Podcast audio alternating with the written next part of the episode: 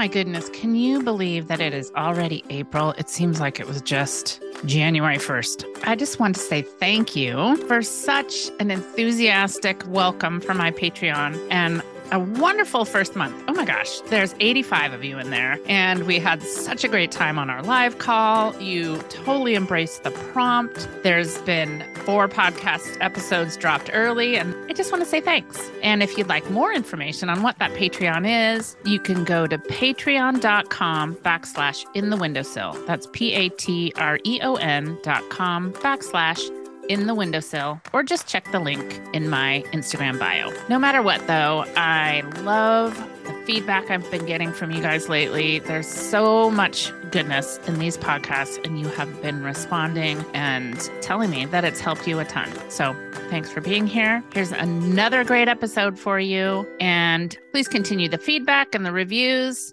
I'm doing this for you. Cheers.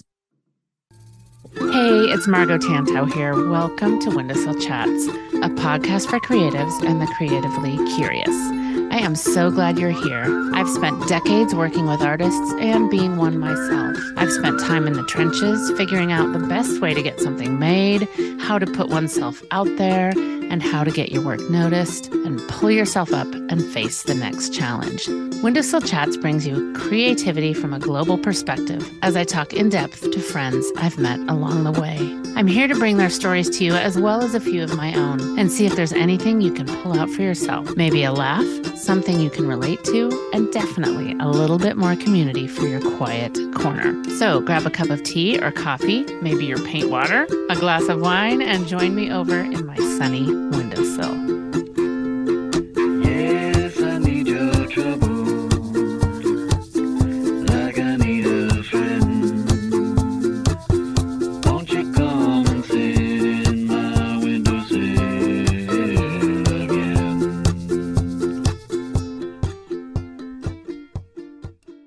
Hey friends, I have a treat for you this week. I know I always say that, but every time I think it's true, I so enjoy talking to my guests, and I hear so much from so many of you that you do as well. So thank you. This week, I am recording from High Point, North Carolina. I am at the furniture show, and it is just so much fun to be here, be inspired, be in the middle of all this. It's just a whole different thing. So if you're following along on my stories at M Tantow Instagram, I'm popping it all on there. And this week, I am just really also very honored to bring you this conversation with Ted Kennedy Watson. Ted and I have known each other for a long time, and I'm fortunate enough to have met Ted through, again, this creative business that we all find ourselves in some way or another. Ted began his sort of adult career in tennis whites, and you'll hear more about that as we go into it. But he began his career in the visual arts by representing some of the friends and people he knew who were creating interesting objects. He opened a wholesale showroom first, and that's where Ted and I met.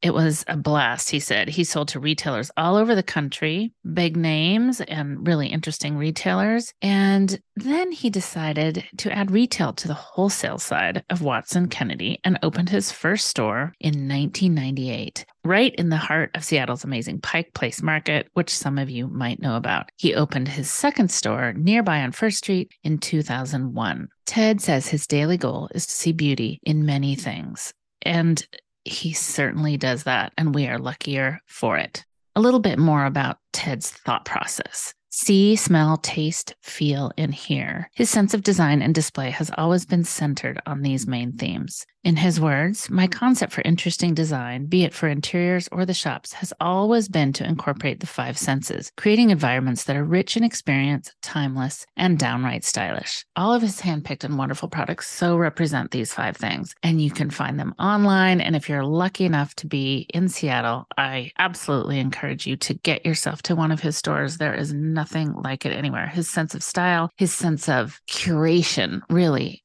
and the pieces he has brought together is something like you might find in Paris or London or somewhere else. And we're lucky enough to have it right here in Seattle. The charming and very talented Ted is also a writer of best-selling design and decor books. Ted has two books, and his new one is recently out, and he wrote and styled and photographed the entirety of the book, which highlights his creative eye and his attention to absolutely beautiful detail. It is called Ted Kennedy Watson's Guide to Stylish Entertaining. And again, in Ted's words, it has been such a labor of love to write about, style, and photograph about something so near and dear to our hearts in our household. Entertaining, filled with ideas, tips, menus, and recipes, along with QR codes to scan that take you right along as I set the table, make the meal, or whip up a cocktail. I even created Spotify playlists to be played for your next supper or soiree. Be you a seasoned entertaining pro or novice just starting out, this guide is for you. And I have one more quote from Ted because I feel like it really does express so much about him and why I am so lucky to know him. Ted says, at my core, I am a finder, shopkeeper, curator. I get to create cool and inviting environments, sell amazing goods, and meet people from all over the world. The shops and this website are really an extension of my homes and how I feel the good life can be lived. Design, gift giving, manners, style, all have great importance to me. We live in such a rushed world. I want to inspire people to light a candle, set a stunning dinner table, or handwrite a note. Time will slow down and we become more aware of our surroundings. Again, if you're here, you can visit Watson Kennedy while in Seattle at Pike Place Market or First and Spring. You can visit the shop online at www.watsonkennedy.com and be sure to follow along on Ted's blog, which is kind of where all the writing started. And it's www.tedkennedywatson.com. And of course, without further ado, you could listen to me, but I think you'd rather be listening to Ted. So glad to have you here at long last. I think this is overdue. Oh my gosh, I am so excited. You know, it's so fun to talk to people who I so admire, but that I've known for a long time too, from this crazy industry or segment of the creative world that we all live in. I love that. Absolutely. And we've known each other. So was that, when did your mom have her store? She and I had the store together first. Yeah. And you were just in wholesale. So that was 90. Wow. We started the store in, I want to say 91.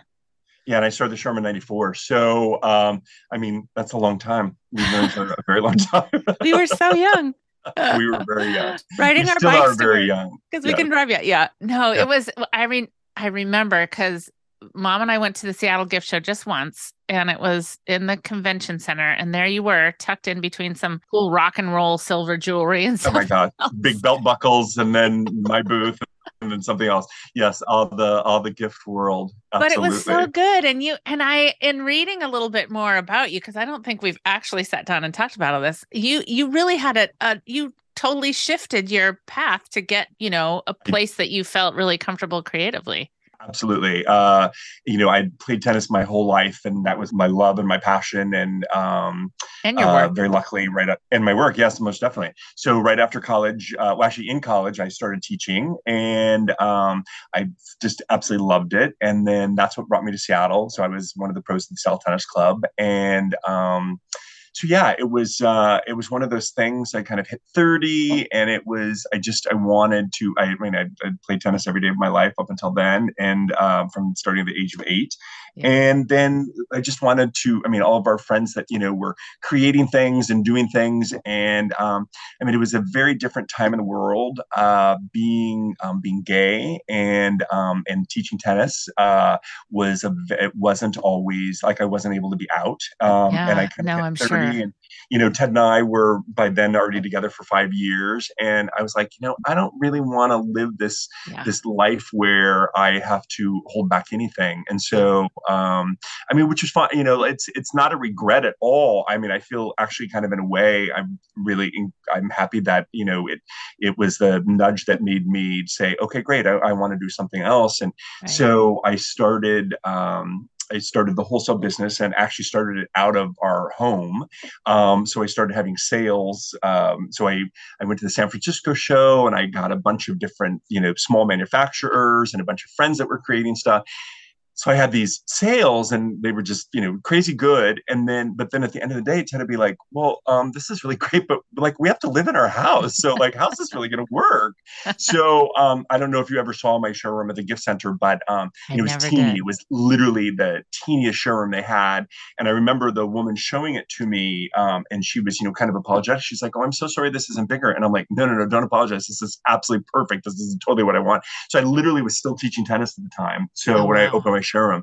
So so it worked out perfectly. So I got to get out of our home and started doing that. And it was, I adored it the moment I started doing it. I just, I've always loved shopping. I've always been a first-class shopper. And so all the stores that I invited to, you know, come to the initial sales that were at our home, they were all people I knew really well because I was, you know, a really good customer of theirs.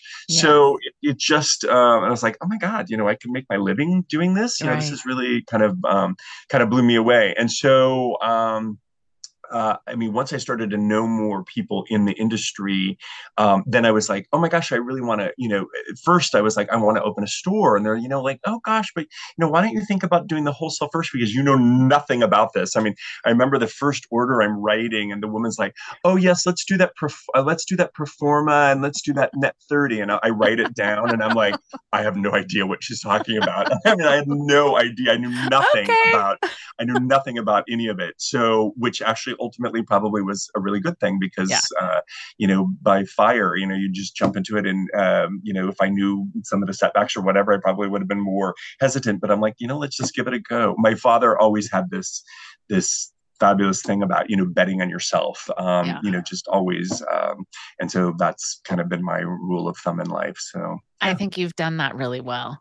I think you've showed up in so many ways. I think, you know, being one who shopped at friends or made friends with the store owners that you shopped with, and then you were representing artists that you liked or friends that you had that happened to be artists, and then you open your own store and you were able to continue doing that, you know, supporting people whose work you liked and then passions of yours. Like there's Veuve Clicquot in there and there's, I come there for my Maldon sea salt, you know, and yet, I mean, and this is all things we'll circle back to, but yet you're voted one of the top home deck stores in America. So I just think, you know, for someone that's never been to either of your stores, mm-hmm. from an outsider looking in the first time, because I'd known you for quite a while before I ever went to your store, mm-hmm. and walking in, well, I think it starts with the window, at least the one on First Avenue, because that's where I went first. Yeah. And walking up to the window, you just get that feeling, you know, when you get to a store that you maybe haven't been to before, but you're like, oh my gosh, this is going to be really good. You can just tell by looking in the window and the displays, but then the promise of what's beyond.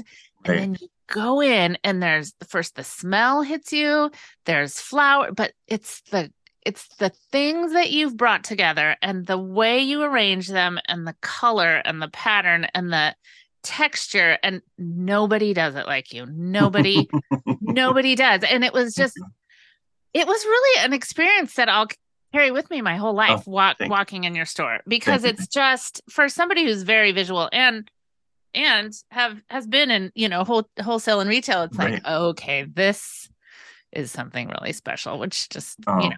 Thank you. Well, I have no training in it whatsoever. It's all very, it's just completely natural. You know, when I was a little kid, I was, you know, very creative and, you know, loved taking art classes and stuff. So but I've never really, you know, I didn't study design or anything. It's very,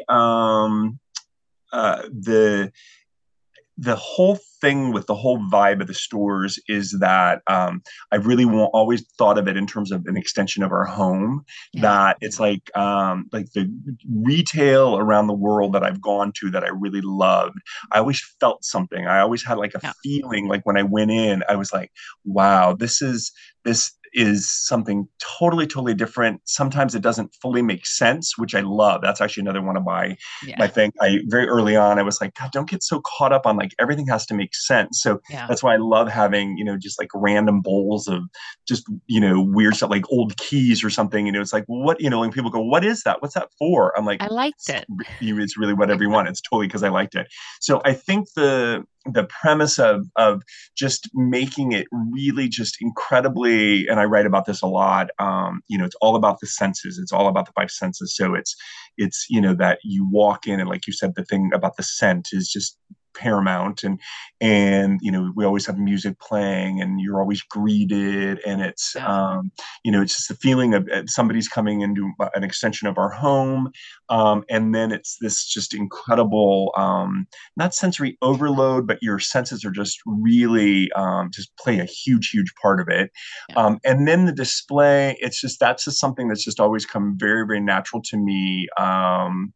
And that's actually where I'm really happy I had that wholesale background, because, you know, in a showroom, you have to display every line together. And that was always my, you know, biggest challenge with the showroom is I was like, well, I want to move this candle over here. I want to move this over here. And it's like, you can't, because then you're showing somebody the line and they're like, what, you know, why is that over in the other corner or whatever? So, but by doing that, by being kind of limited in that, that actually kind of taught me how to create a display still creatively while working within the really tight confines of what the actual line was. So I still do that a little bit in the stores where, you know, I have certainly much more leeway where I can really move stuff around, but that you know, we sell so much small stuff that stuff needs to tell a story, and that so, you know, when I'm looking at a display, I'm really trying to take myself out of myself and put myself into what the customer is thinking and seeing. And it's like, well, why is that there, or what does that, you know, how does that make sense to them, or, you know, what? So it's there's a lot of stuff going on. So like when I have new hires and I'm, you know, walking them around and we're spending the first day and we're walking through the displays, and, you know, I was just like, you know, just give yourself time, because you'll start to understand where my head is at with all of this stuff. And it just, you know, it just takes time. But for me, it's the, I mean, I love so many aspects of retail, but the display is my number one, you know, the thing that's most near and dear to my heart. Well, it makes sense. It's a follow through from your houses, like you said. And I think too, in a store such as yours, a customer, myself as a customer, is always discovering something new. You don't, you might go in thinking you know what you're looking for, but you definitely come out with more than you thought you would. Right. And that's you know, you mentioned the mold and salt. So, I mean, you know, like we have these, I mean, there's a good number of our items that we literally have carried for 25 years. You know, like we've carried Votivo red currant candle for 25 years. We've carried, I love, you know, that's probably, on your website. Yeah. You know, there's probably 100 items that we've, you know, so like, you know, mold and salt we've carried probably for 20 plus years. So you always know that you can come in and get that. But so that's going to be part of the draw. You know, you're right. That's going to draw you in the store. But then you come in and you're like, oh my God, you know, you have hopefully five other things in your hand when you leave. So I've always tried to have those things that are like, I call them the basics or the classics of Watson Kennedy, that, you know, we always have those things on hand. And then, you know, that's the pull to bring people in. So I don't know. It's always, and I've left with beautiful art and, you know, beautiful jewelry and great glasses and that's what I love. Well, and the art really, you know, we've done art pretty much always, but then I think it was really, I mean, COVID definitely had something to do with it, but it was even before COVID. But I really made a real push that we were going to, original art was going to be just a huge part of what we did. You know, there's just so much great original art, and there's so much great original art that's still affordable. And, and so that became just a huge part of it as well. So, you know, we've all this great art, you know, this wall space, and for many years we didn't really do that much with it. And so, you know, the original art has become just a big part of it too, which adds a whole another layer. And I find with, you know, this November is going to be our 25th anniversary for the market shop. And, you know, I feel still in some ways that I'm just beginning, because, you know, with retail, you just constantly learn. If you're not learning, then it's probably time to say, you know, to wrap it up, because There's just so much to learn, and you're constantly evolving. So the art is definitely one of those things. Well, and the cool thing is that you're always inspired and you're finding something new and you're seeing something new. But I love that I know I can come in there and find one of Denise's pieces, or you just do it so well. It's so great. But I do think too, it's because it's what you love. You surround yourself. You live like your store is like you live. Your life is rich in, just living life in a way that feels, all those five senses. I think, sense and smell and visual and absolutely passion for something. Well, and it's also a very, all of it's very intentional.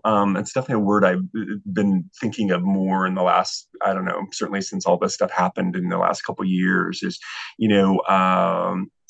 I think when people come to our homes or they're in the shops or whatever, and they're like, "Oh, that's really interesting. Why did you do that?" And it's, there's not much that I do in terms of design that's really just not intentional and in a really coming from a really good place in terms of because that was going to taste really good, or I thought that would smell really good, or I thought it would look really pretty. That it's, that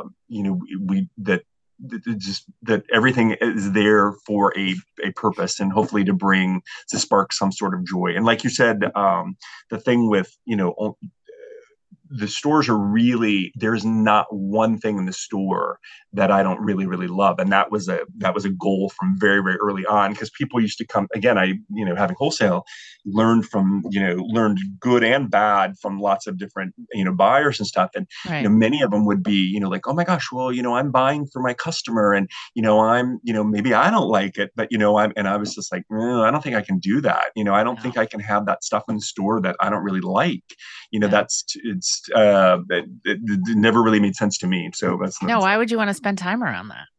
Plus you own it. My number one thing was, I've always said, hey, if it doesn't sell, then it comes home, I'm cool with that. But if it's like you own it, so why buy a bunch of stuff that you don't necessarily like? It's so true. When Mom and I had the store, there were so many similarities, and that's why I think, she's your number one fan. And because it was when we would train somebody, it would be, just think of this as your home. If somebody walked in your front door, would you not say hello and greet them and welcome them? And absolutely, hopefully it was that kind of environment. And then when we bought, it was like, well, if this doesn't sell, it's ours. So. Yeah, and then we're going to be eating off of those plates. And absolutely. We do sometimes.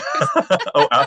Absolutely. When you mentioned the thing about, saying hello and having it, it's fascinating. You go into, some spots and you're like, "Oh my gosh, there's no music playing, or it's so light you can barely hear it." And, you're not really greeted, and it's just a very, it's an interesting thing. I mean, I think,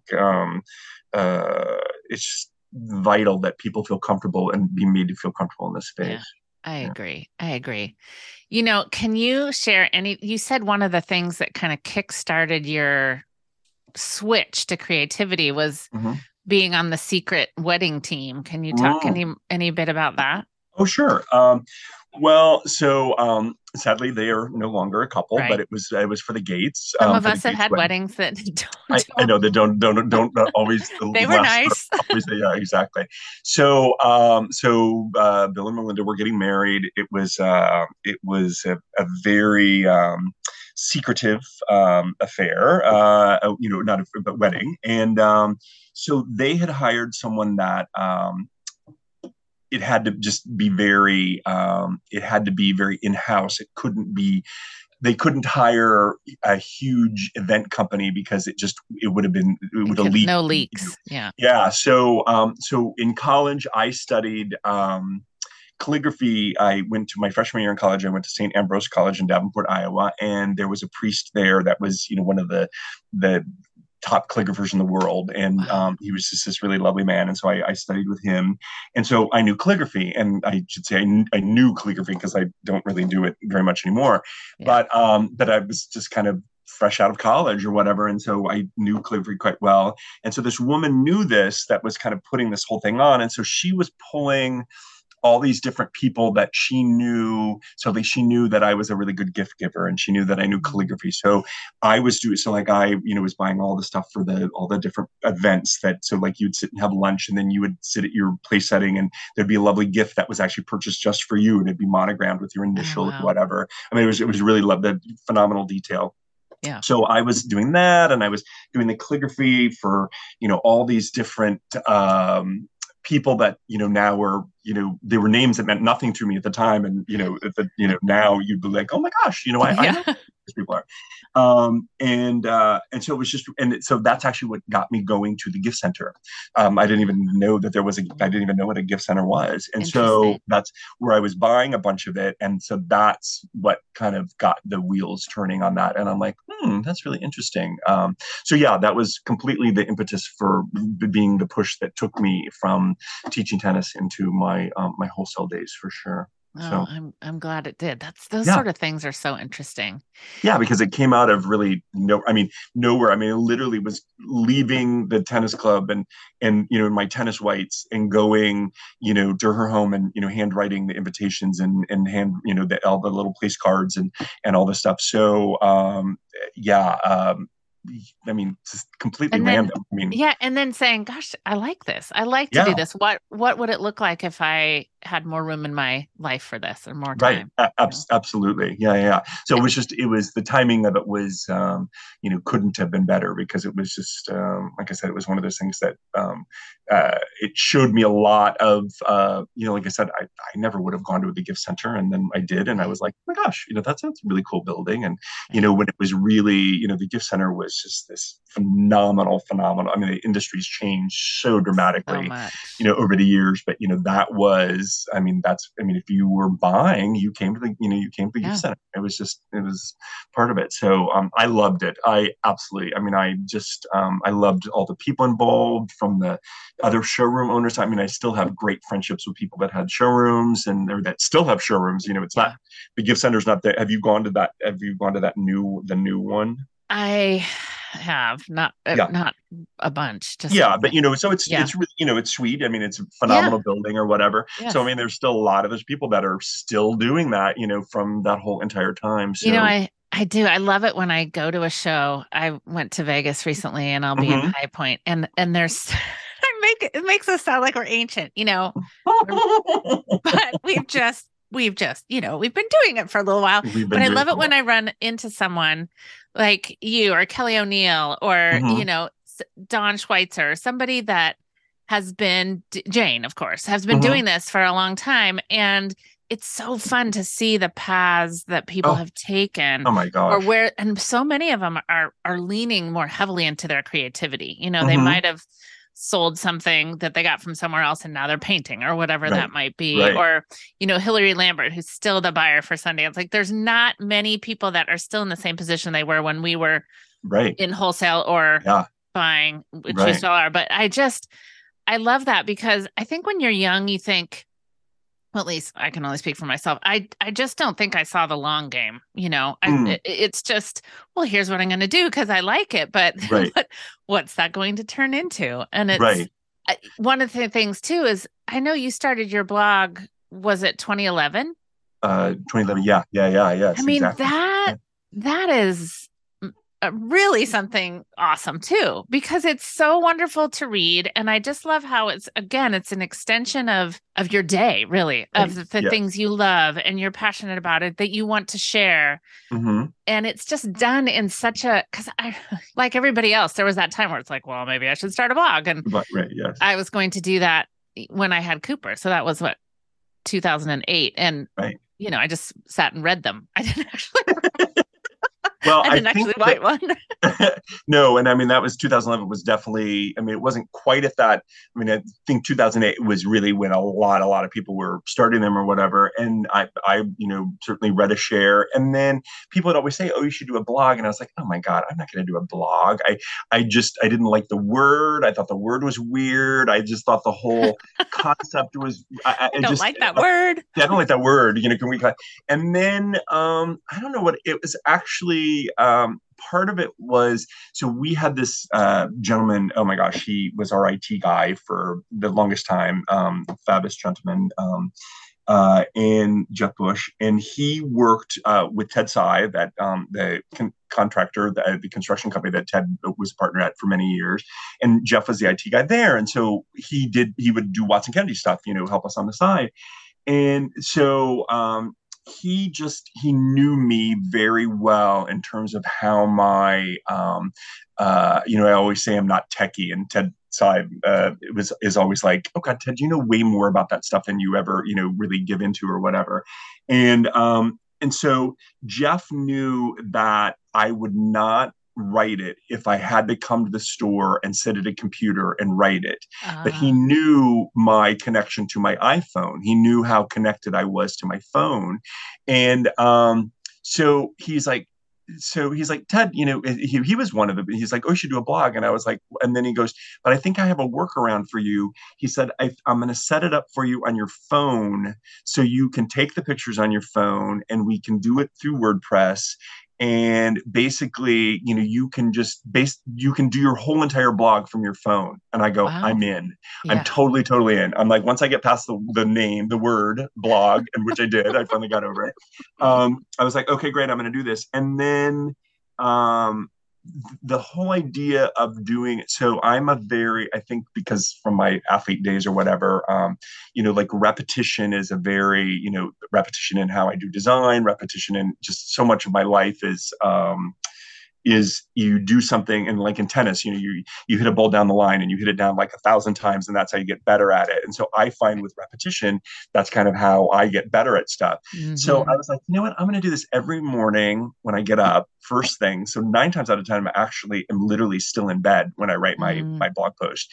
And so Jeff, it was just so interesting because he just knew how my mind worked. He knew that I did write in the morning. And so, you know, he's like, Ted, you know, you do a lot of your work that you sent to me, you know, for me to post or whatever, you know, like when he was helping with newsletter stuff or whatever. And he's like, you do that in the morning. He's like, well, then just, you know, like that's when you'll do your blog. So it was really interesting to have somebody that has, I mean, and I adore Jeff, but he's not necessarily a creative guy, but he's you know, a tech guy.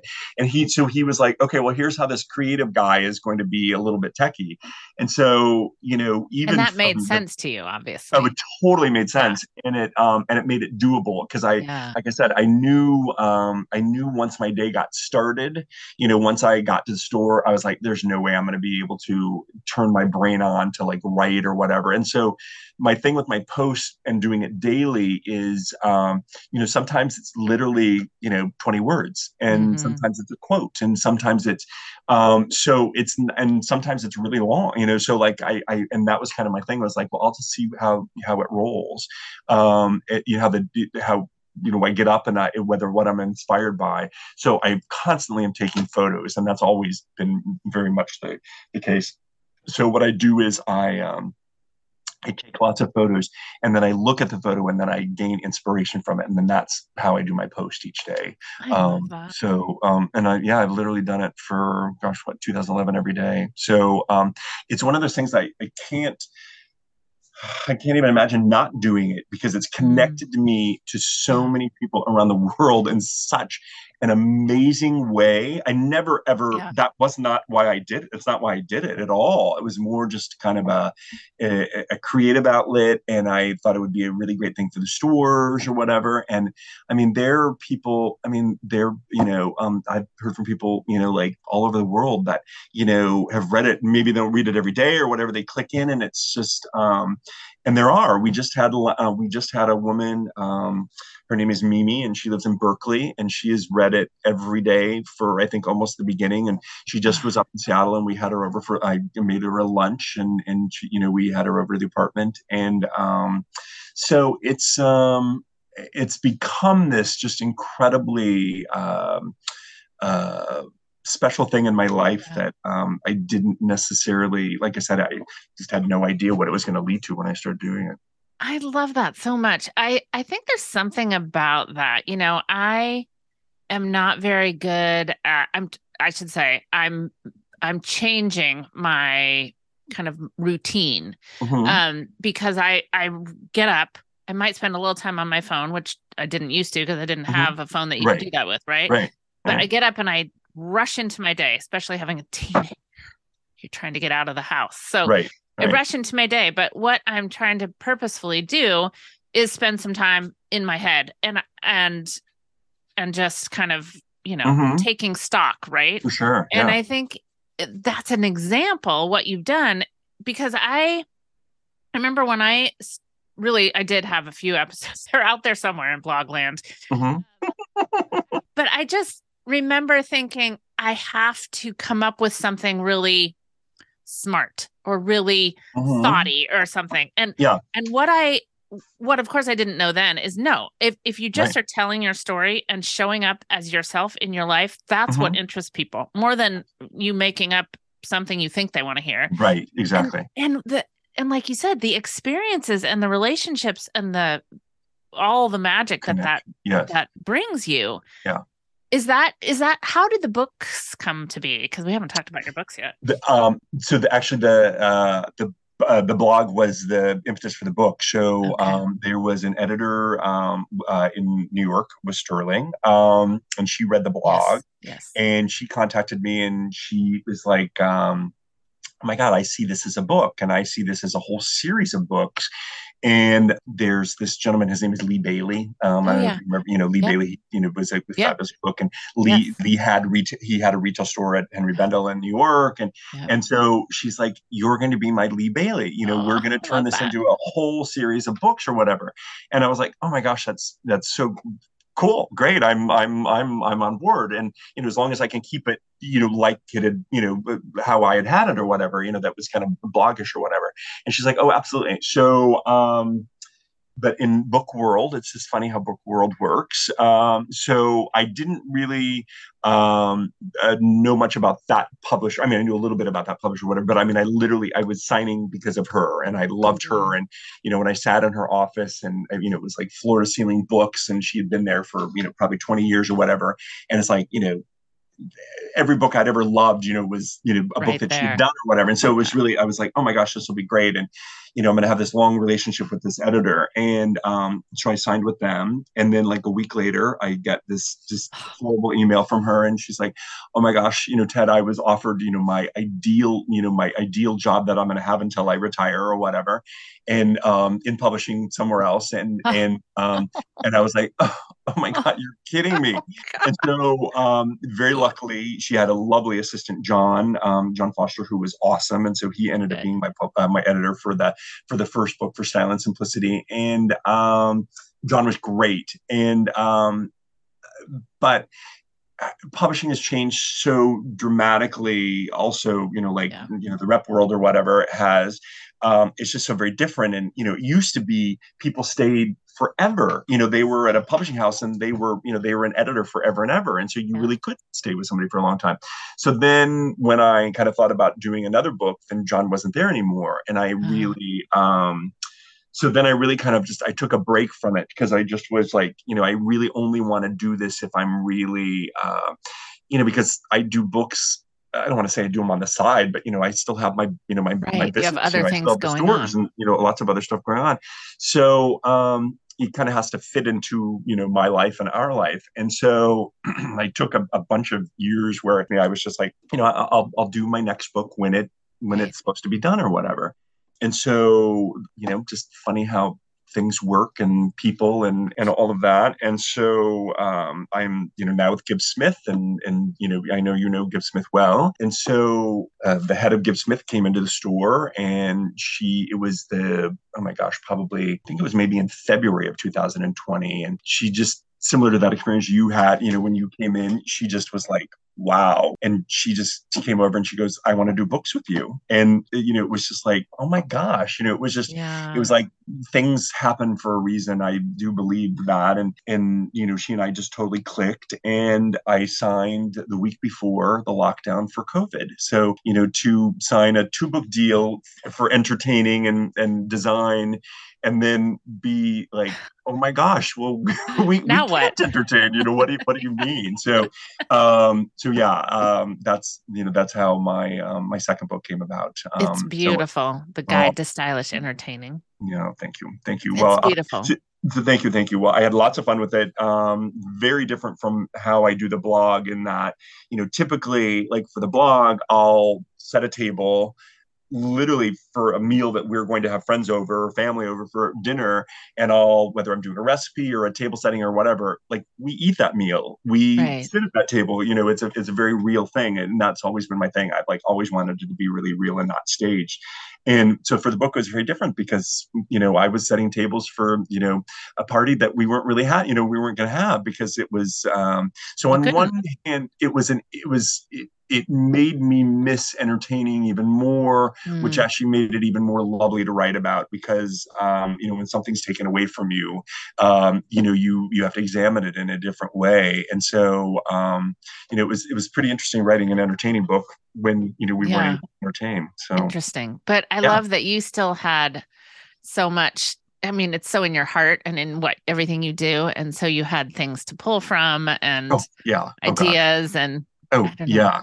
Yeah, it was, like I said, in some ways it was really lovely because it gave me something. I mean, COVID for a retailer was just such a scary, weird time. And so, you know, you know, like so many people, you know, I just was like, this is not going to take my business down. You know, I'm going to do whatever and, you know, it takes to, you know, make this all work. But then I would come home at the end of the day and, you know, like all of us did during those times, you know, mask off and, you know, just like, oh my gosh, what can I?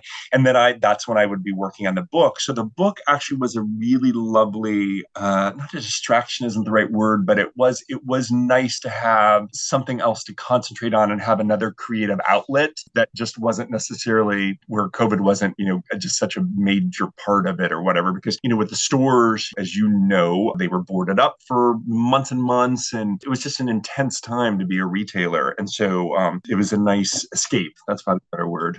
Did you grow? I mean, this is kind of a silly question. Of course you did. Your online presence in that time. Did you? I know you have great gift, like your monthly. Oh, care packages. Yeah. Packages. That came out of it. The website, I often say, you know, my father is my guardian angel, and he 100% was, because we've had a website, gosh, for 20 years for Watson Kennedy. And so this is our, I think, fourth or fifth iteration of it. So we'd always had a website, but it was good, but it wasn't amazing or whatever. And then in the beginning of 2019, or maybe even 2018, we were like, you know, let's really, like, let's ramp this up. Let's like really, let's treat this like a store. Let's think in terms of, you know, money that we're putting into it, in terms of time and energy and all that stuff. So fall of 2019 was when we launched that new website.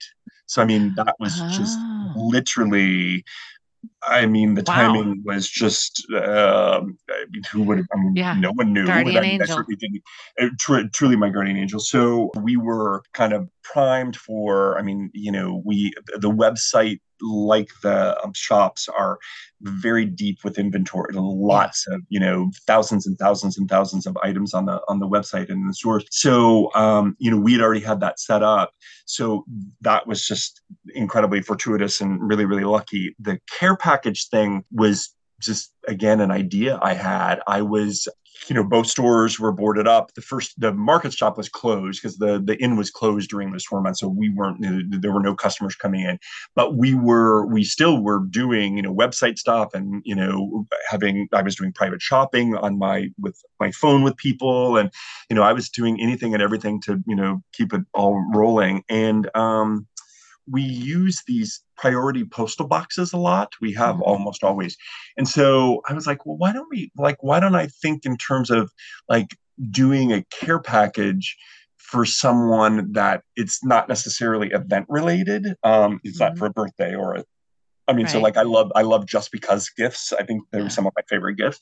And so that was really the thought with the care packages was like, let's initially just like, okay, we're all at home and like, how do you send somebody, you know, how does somebody, you know, send somebody a gift that, you know, they're not in shopping. So, that's how the care packages started. And, those have been just, I mean, I think we're on care package number like I think we're in our 70s or 80s wow. or something. So we do three. So now we do three every. I do three every month. I compose three a month, and they just have continued to be just an amazing seller for us. And it's just really fun because I mean, then they are. I mean, people do give them for graduations yeah. and birthdays and all that stuff. But it's always the idea is just, you know, a kind of composed grouping of things that's just really fun for you know somebody to get and yeah. They don't always, you know, again, the things don't always make sense. You know, it's like, maybe it's too, well, I mean, it's kind of theme related, but it's not, you know, it's just mainly meant to be a Watson Kennedy thing. So, you know, you're always going to have a sweet in it. It's almost always a chocolate and there's almost always a candle and there's always a bar of soap. And then there might be some really cool glasses. So, so yeah, the care packages have been incredibly fun and. Well, the thing that's kind of fun about that is you are such a good gift giver, and it's kind of like getting a gift from you. I mean, you put it together. It's like, I love this. I'm inspired by this. It's an anytime gift. Yeah. And it's, like I said, it's the fact that it's a bunch of different things is really, you know, it's just not, you know, there's probably always at least like 5 to 10 things in a care package. So it's, you know, it's really fun to, you know, like kind of go through it and like, oh my gosh, you know, so they're meant to just be really happy, and so hopefully they spread lots of happiness. So, yeah. I love that. I am one of the things that I definitely associate with is your homes. You, I think, well, I knew you because of the wholesale, but then our dear mutual friend, Jane Dagme, who at the yes. time was an editor for Country Living. She was. I remember her coming out to shoot your home. Mm-hmm. And I remember the big fallen tree and the pictures of the tea on the walls, because mm-hmm. it was an article in Country Living in, I don't know. I think now I have to remember, she did Westward on Vashon Island first. Yes. So she, that was because she came later, a couple years later, and then did our apartment. Because that I was living in Atlanta then. Yeah. So it was so cute because her girls were just cute. teeny, you know, and we have that outdoor shower. And so she's like, oh my God, I love this idea. You know, I'm going to take the kids on the beach and they're going to play. And then, you know, they'll be in their bathing suits and then, you know, they can wash their feet and whatever in the shower. And there's a great photo of the girls, you know, doing their feet. And I think, wait, was Bailey? No, Bailey was at the apartment. Bailey wasn't there yet, but it was just cute and you know, having them there. In my first shoot with her, I have Dylan's pink bunny slippers they're in the shoot because she was there too, of course, you know. Yeah. Oh my God, so cute. But I remember her telling me she was coming and seeing the picture. She was going to this amazing island, and I wouldn't believe it. And it was so many years later that my first trip here to Vashon was 2013. Oh my gosh. I know. Yeah. And I was like, goodness. Wait a minute. I finally put, you know, 2 and 2 together. Wait, this is the Ted's Island. So for those of you listening, yes, we don't see each other very often, but we're on the same island, which is pretty awesome. It is an extraordinary island. And if all listening, whenever you come to Seattle and visit, you have to go to Vashon Island and just spend some time because it is a magical, it's like you've stepped into a different time, and it always has that, it just has always had that feel. I mean, it's definitely changed over the years, but it's still, you know, there isn't any time that we, you know, that we get off the ferry, and I'm just, you know, I take a couple deep breaths, my heart rate changes, and it's just still, there's never a time that we go that we're just not incredibly grateful and thankful for how lovely it is. I think you've done a really good job of balancing what you do. It seems just from observing that you do, you have your routines, mm-hmm. you know, getting that ball down the line kind of thing where you have the store, but then you know, on Sunday or Saturday night, you're going mm-hmm. to go to Westward on Vashon, or you mm-hmm. spend part of the year. You have another amazing place that people can stay in because it's an Airbnb, right? Yes, exactly. I love on the bottom of your website how you can see your beautiful homes, because your home, the store is one thing, but your homes, oh my gosh. I was very lucky to be part of a shoot, another Country Living shoot at your house. That's right. Yes. Somebody that I got a call like, don't you live on Vashon? We're shooting Ted and Ted's house, and and they could use some extra hands. Like, what? Yeah. Oh my gosh. I'll sign me up. So, but your homes and the just your vision for each one, I think it's really rare. I have not seen that often. where somebody has such a vision for, I mean, we all have visions for our space, but you can kind of keep them separate. Like I love digging into the Hawthorne pictures in Hudson because of the greens there, right. Even in the winter, you know, the greens there and Westward, the red, white, and blues and it's just so beautiful. And I'd love, so if you could tell people listening about the Westward house, like it is a gem. It was owned by. Oh yes. So, so our house on Vashon Island. Teeny little beach birdhouse. Some people would call it a beach shack, a little beach cabin, cottage, whatever. It's right. It's perched. It's right on it's on Colville's Passage. And it's, what we loved about it is when we were looking, we looked at a bunch of like bigger houses, but they were always like right next to someone else or whatever. And our whole thing with coming out to the island was we wanted it to be incredibly private. And so when we saw that and, you know, you park up above and you walk down, you know, 8 flights of stairs and, you know, it's 3 acres and the way the house is set, you know, it's just, you're there and you're just like, you don't have a sense of anyone else around you or whatever. We were like, oh my God, we can play with this house and make it phenomenal or whatever. It's like, it's private. That was our number one thing. And Ted always wanted a house in trees. And I always wanted a house on the water. And so it was just a perfect marriage of that. Yeah. And so we bought the house from the former mayor, Wes Ullman from Seattle. And, he had it for years and years in his family. And, you know, I think his kids grew, you know, they, you know, it was their weekend place with their kids. And by then the kids were, you know, grown and gone and probably married with kids. And so I don't think that he didn't use it for many. I mean, it just it hadn't been used in forever. So it was, I mean, I think it was Ted Sai's 39th birthday. It was 38 or 39. We had his first birthday party. We had it there when it was like we had just bought it, so it literally was just naked. We had hardly any furniture there, hardly anything. And I think our friends came down, and I think they were like, "What in the hell did you guys do? You know, like why would you guys have bought this house?" And we're like, "Just wait, just give us a year.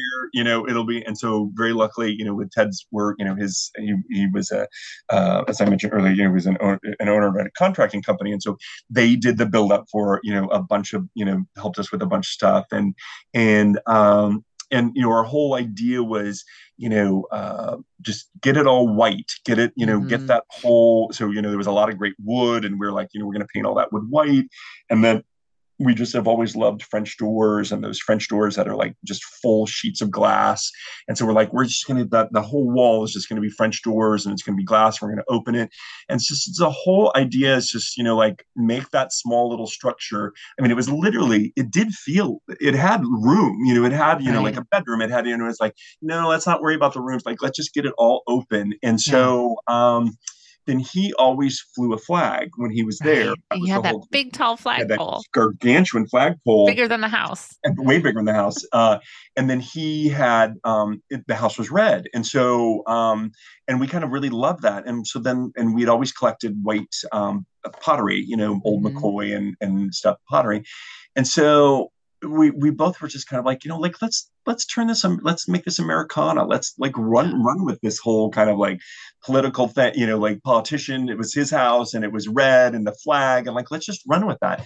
And we did. And I think sometimes with color, and that's certainly the thing with our house in the Hudson Valley is that, color can tell an amazing story. And sometimes, because all of our homes are small, and color can really tell just a huge visual story, and it helps you stay within certain confines.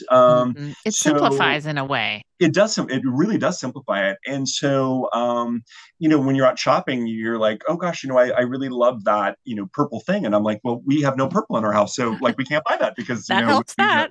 That it really, eliminates a lot of things from your menu. So, so we opened all that stuff up, and we've got that great little tree house, you know, which your son, I think, is definitely drawn in and yes, read. I reminded, we were talking about that this morning. We have some fond memory. So it's, you know, all the different little structures, and it's just our, and you know, it's our place to go to unwind and recharge, probably as much recharge there. So yeah. You know, I think it's harder to do with, I don't know, property and things like that being what you are and what they are. And I know you've had that for so long, but one of the things I love about your properties is that they're so real. They're humbly, beautifully, classically put together. You know, it's not, it's a super livable place. Yep. It creaks and the floors are original and the things you collect are exactly, it's what makes it. So, you know, you can see these things in Ted's books and on the website. And if you're lucky enough to get to Seattle and go in the stores, then you can see them there too. But I just think, Ted, that you're one of those just rare people that lives. You're very true to yourself. I love that. No,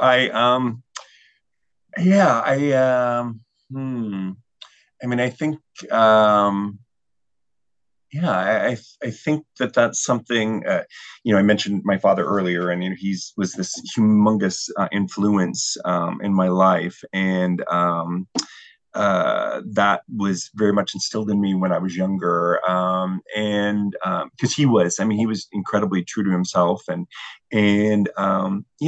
think, and I, you know, Ted and I have been together, you know, we talked a little bit earlier, you know, we just had our 35th anniversary and, you know, there's no artifice in our life. I mean, it's done, everything is done, like I said before, intentionally. And it's for enjoyment, and it's for making our friends and family feel comfortable in the spaces and for us to feel really comfortable in the spaces. Yeah. And that's really, comfort is just huge for us, that, you know, and things can be incredibly stylish and still be comfortable. Oh yeah. You know, and that's always been a part of it as well. And, you know, that layered thing, and that things tell a story, and that, you know, we have nothing similar to the stores. I mean, like, we have nothing in our homes that we just to have it. Like, we have it for a reason. It's a story. Somebody gave it to us, or we got it on a trip, or, you know, it's something we really, you know, love and admired, or whatever, whether it's art or, you know, whatever the thing is. And so that really, it's really comforting to be around, for us. And hopefully, you know, I think that that's what people resonates with our friends and family when, you know, they're visiting our homes or whatever, they feel comfortable there. I think that's such a good takeaway. I mean, so often being a creative and trying to figure out how to find your way in maybe a market that feels saturated, or you're not sure how to, how to begin or who to talk to. I think that the resounding lesson is, the more you're yourself and the more you do what speaks to you, people will find it. I mean, your blog is an example. The store is an example. And I think, you know, the fact that you take with you every day that your dad told you that your life's work has to be something you love and you love to do, you obviously live that. And he must have really, made a wonderful example of that as well. His life must have echoed that as well. Hugely. I mean, he was he was such an amazing guy. He was a Marine. He owned his own business. He was hysterically funny. He had a saying for absolutely everything. He was beloved by this community that I grew up in, outside of Chicago. When he passed away, and it was his, the day before the wake. The wake, you know, they were like, oh, it'll be an hour, blah, blah. And I think it was, you know, like 6 or 7 hours. I mean, you know, we had people that. Cause he was young. Yeah. Well, he was 59. And, so yes, very young, very, very darn young. And, but everyone he touched, from like literally the people at the drugstore to the drive-through people at McDonald's to, I mean, it just, you know, all of those people came, and we're just, you know, it just, he just had an incredible reach for, and he just, yeah, he was an amazing human being. So I learned from the best. You did. Well, you carry it well. You carry it well. Thanks. Thank you. Yeah. I'm just lucky to have you call you friend, both of you, Ted's, which is so cool. Same. And, you know, one of the things I love to ask is who's inspiring you? And yes. Some people answer with, you know, a thing, cause it's hard, you know, for many of us, it changes every day. Right. So who's inspiring you today? Who or what is inspiring you today? What inspires me? Oh my gosh. Let's see.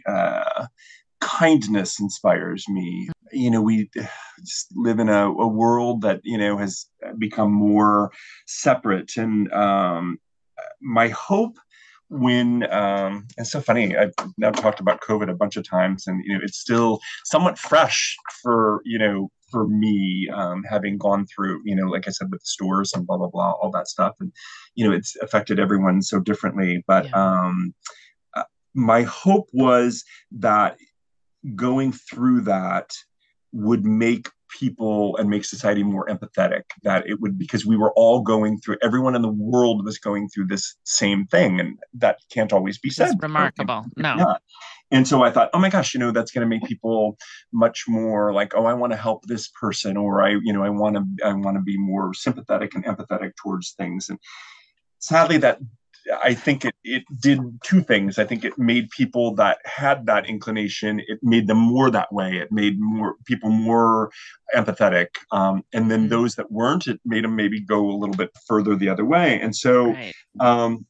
So I find that kindness, Ted and I talk about this a lot, is, you know, you never really know what's going in through somebody's head. You don't necessarily know what's going on in their life. You don't necessarily know. There's just, you know, all these different things. And so, you know, having retail where you're, you know, you're dealing with people all day long, and gosh, we have so many phenomenal customers, and most of our experiences are just incredible and really just amazing over the years. Every once in a while, you will have, you know, maybe a not phenomenal experience. And our takeaway is always, you just don't know what that person was going through or whatever. So, you know, I just, you know, we stress it so much. And I mean, I have such an amazing group of people that work at Watson Kennedy, and, you know, they, kindness is just a huge thing for all of us here. And, you know, I think they all exhibit it, and that's, you know, huge. In other inspiration, flowers. I'm always inspired by flowers. You know, we, you know, live part-time on this just incredible island that's, you know, filled with so many glorious flowers. And in the Pacific Northwest, flower, you know, the market, the one shop is by the Pikemas Market, and there's just amazing flowers. So I feel like I get the pick of these incredible flowers that we get to have. But I love how a simple green geranium before it blooms is equally important, just, you know, sublime. I mean, just seeing those leaves and you know, tulips, the leaves on tulips before they've opened can just be, you know, extraordinary. And so, yeah, flowers and like I said before, beauty, style, all those things are things that inspire me every day. And I love seeing how different people do it. And, you know, you kind of everyone puts their own spin on it. You know, I think that, you know, with, again, having retail stores, you know, people are always like, oh gosh, I hope it's okay that I take this idea. And I'm like, oh my God, of course. That's why they're here. These are here. All, just put your own spin on it. You know, it's very few things in the world are completely new. And so, you know, that's why I love seeing how people do things, because it's inspirational. I'm constantly inspired by people that live creative, interesting lives. Oh, I love that. I love that. You know, I think I bought a Denise piece from you, but then the Guinness piece I bought, it says stylish. That's all it is. It just says stylish. Just a good word. I love it so much. Is that a good one? Oh my gosh. That's one of my We have one of those in New York, and we have one of those at the apartment. It's just a good, it's a fun reminder just to keep it stylish, keep it, you know, keep it interesting. And yeah, for sure. Like you said, you know, good style can be comfortable. Yeah. I think sometimes that might be a word that makes some people nervous, like, oh my gosh, you know, oh no, I'm not really stylish or whatever. Everyone can be stylish, and it can be, own it. It totally own it. And it's, and there's a zillion different styles. And, to me, stylish is more kind of an energy. It's more, you know, the energy of a room, the energy of an outfit, the energy of a person, the, you know, it's, you know, I feel very lucky. It's a word that is in the title of my two books. And, you know, I just, it's something that I hold very near and dear. And certainly as we, you know, get up in age, I think it's one of those things. It's like, hey, I'm going to be stylish until I take my last breath. You know, it's like, you are, you know, it's just one of those things that's like, you know, you see all these younger people doing things and I'm like, yeah, that's really cool. But you know, hey, we, anyone can have style at any age. I'm owning it over here. He says, yes, you are so well. You know, you did quickly mention a 2-book deal. Is there another one in the works? There is. So I had, mentioned to you, well, actually, no, I'm sorry, I hadn't talked about this, but I think it was something I'd written. I have my sister, so I have two sisters and I have a brother, and one of my sisters lives in Kansas City, and she is battling breast cancer. And so we're doing a lot of Kansas City, hopefully a lot of Kansas City visits, and we're going in just a couple weeks. So I actually put the third one on hold a little bit because I really wanted to be available for her. But yeah, it's the life of it has definitely begun. And it's actually about our homes. It's about the three homes, and it's about design. It's the design of the three homes. And so a lot of what you and I talked about, you know, what are the unifying things? What are the things about color and stuff? So I think it'll be really fun. So again, you know, I'll shoot it and I'll style it and all that stuff. So I have, I've started a little bit on it and I have a ton of it in my head, but I'm not really going to press go until next year. I kind of wanted a year where I didn't have that. 'Cause they take a lot. I mean, doing a book well and having fun with it, my number one thing is like I want to have fun with the whole process of it. I don't want it to feel like a drudgery thing. I want it to be because I think you feel, you know, that in the you know, the bones of it or whatever. Well, it's a lot of work. Oh God, there's just tons of work. And, you know, I feel really lucky, you know, I get to photograph it and I get to style it and do all that stuff. So, you know, I'm doing the nuts and bolts of it, which to me is what makes it really creatively interesting for me. Right. But it adds a whole nother layer of work. So, it allows Guide to Stylish Entertaining to have a longer, you know, life too, before it's definitely before the next one comes.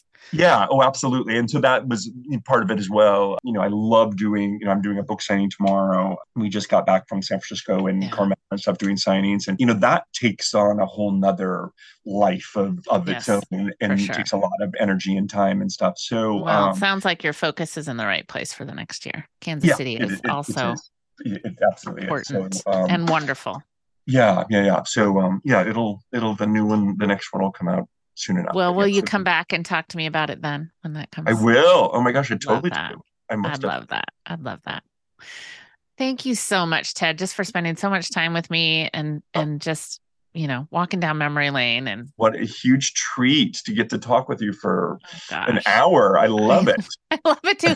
That's one of the things I love about this the most is just the opportunity to talk to some of my favorite people and ask questions and dig in. And, you know, we don't always get that chance. So. No. Oh my gosh. Absolutely. I mean, the thing is, you know, the world goes so fast and life goes so fast, and truly just to be able to sit and chat with somebody for an hour is just this huge gift. So thank you for that. Can we get you over to Sunday dinner at Mom and Dad soon? I would love that. Are they loving being out on the island? They love it. They love it. And, you know, great. Mom, I mean, really, she's out of the pages of your book too. Her table is set very similarly. And I love it. You know, nothing is ever not in, you know, the milk is always in a pitcher. The butter is always in a beautiful dish. It's wonderful. It's wonderful. That's how I grew up. That's so great. That's so awesome there that the two of you get to be so close with them. It's a treat. Yeah. It's a treat. So thank you, my friend. Oh, thank you, my friend. Thank you for the gift of this. Likewise.